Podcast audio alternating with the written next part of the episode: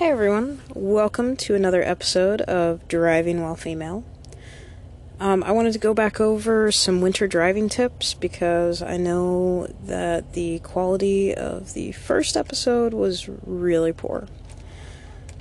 So, again, driving in the winter, we're getting into these months. Um, one thing my dad told me when I first started driving is to drive like you're on ice, and that goes for all the time. Now, what that means is, you know, slow down, but it's not just about speed necessarily. It's also about the way you move or the way you address situations.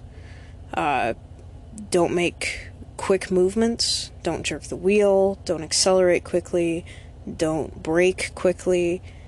Just drive like you're on ice all the time and you're actually you'll get places faster. The other thing is if you are uncomfortable in the conditions, get off the road. Don't put yourself at risk and don't put the people around you at risk because you're scared.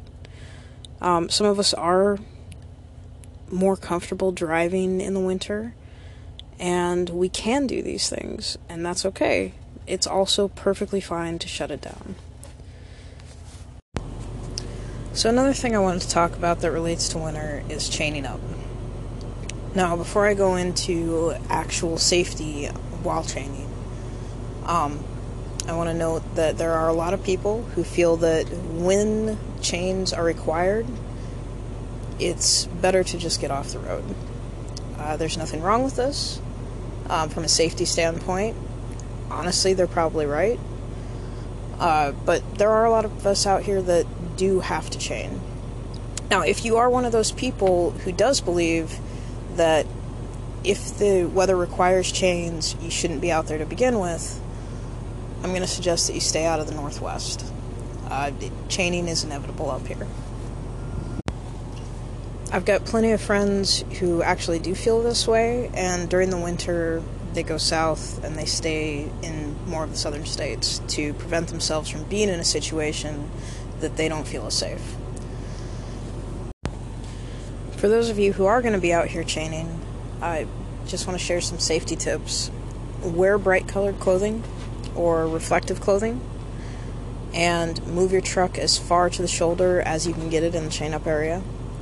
Um, I personally try to spend as little time on the driver's side as possible because at least once a year I hear about somebody getting killed while chaining up. I try to stay aware of my surroundings and do that part as quickly as possible. Uh, another thing while chaining, if the state law requires a drag chain, I'll put it on the passenger side so as I'm not on the driver's side where there's traffic going by that may or may not see you or may slide into you.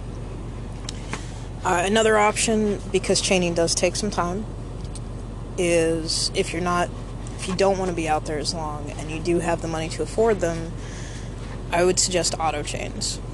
Uh, the drivers I've talked to that have them really love them. They push a button, they don't have to actually get out of their truck, and it makes it a safer experience.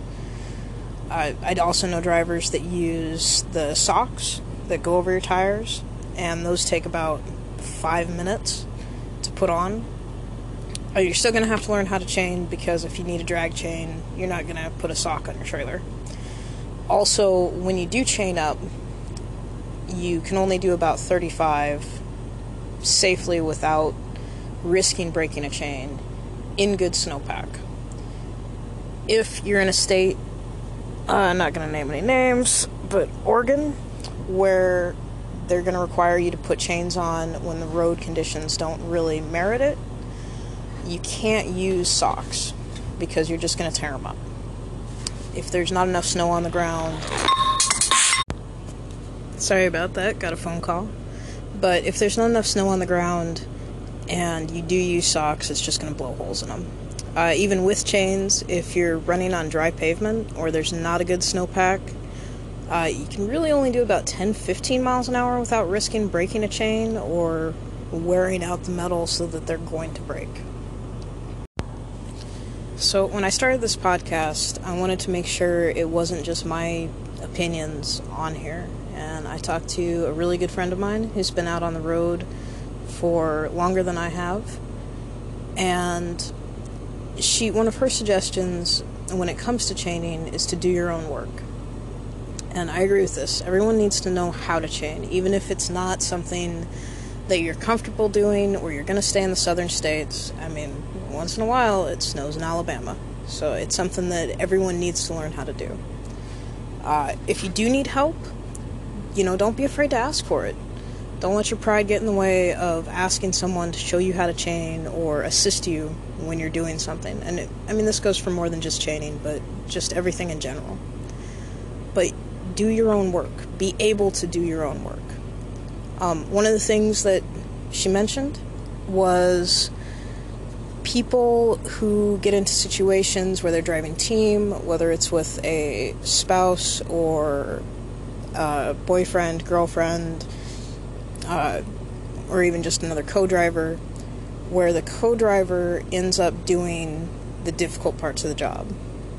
Now, that's fine. If you've got that kind of a relationship where, okay, I'll do this and you do this, that's okay, but you still need to know how to do it because you never know if that person's going to get sick or maybe they get injured on the job, and then if you can't do all the parts of your job, you're going to be out of work. Alright, I'm going to give you something from my personal experience. I'm really short. I'm just under 4'11, so there are some things that are more difficult for me or that I can't reach. Specifically, when I'm running trailers that have roll up doors, the straps that hang down that you have to grab to pull the door down, I can't always reach those.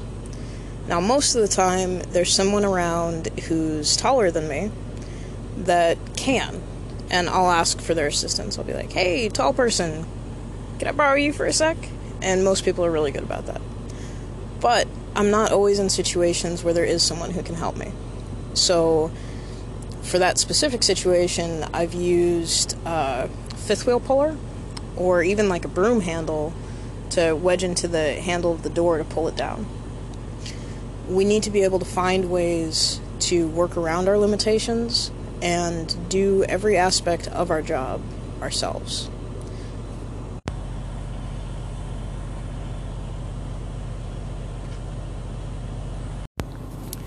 A story my friend mentioned about people not being able to do their own work or whining on the CB for somebody else to just chain up for them rather than asking for assistance or um, asking to be shown how to chain.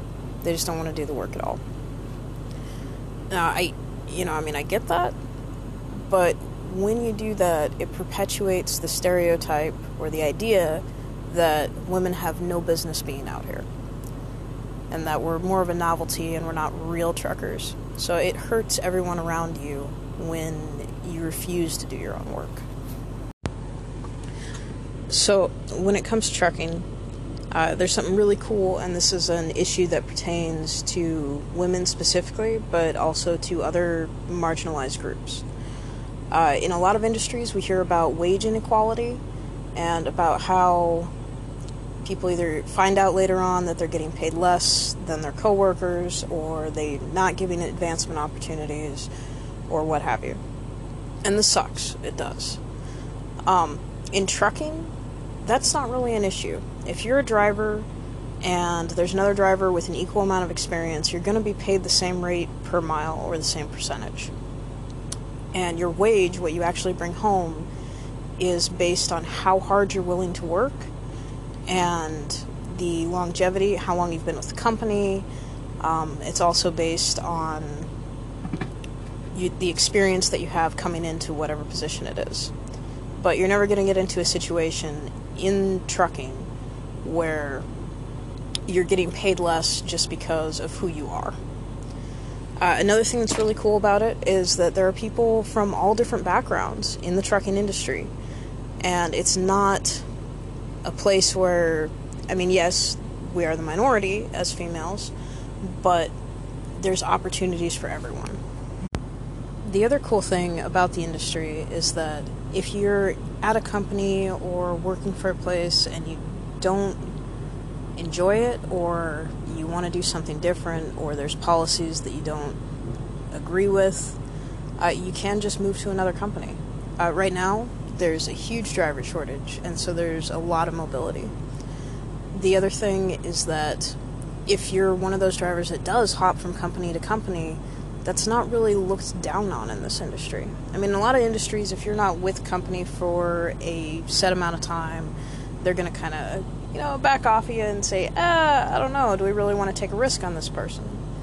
In trucking, you're almost expected to try different things out because there is a lot of mobility. So if you do find yourself in a situation where you're not being paid what you feel you should be paid or you're not being appreciated, you can have another job in like half an hour. It really is that simple. I also talked to my dad about this podcast, and he goes, Oh, you've got to tell this story. So, a little background on my dad. He's been driving since before I was born, and he's got a ton of experience. But, you know, all of us still make mistakes. And his story was he had picked up a trailer and had slid the axles to make sure that his weight was correct, his weights were right. And he goes driving out, and the first stop sign he comes to, when he hits his brakes, the trailer tandems slide all the way to the back, and it was like bang. And he goes, "Oh man, I forgot to lock them in." And I'm sharing this story because even if you have decades of experience, you're still going to make mistakes once in a while and that's okay. You know, I mean, just be careful. Remember to check over your work so that you don't, or the incidents that you make mistakes is less. Right, so, what can happen if you forget to lock in your trailer in your axles? Uh, if you're going at highway speeds and you have to slam on your brakes, there have been times where the trailer tandems can actually go all the way through the ICC bar and then your trailer's laying on the ground and the tires are in the middle of the road. So that's like worst case scenario.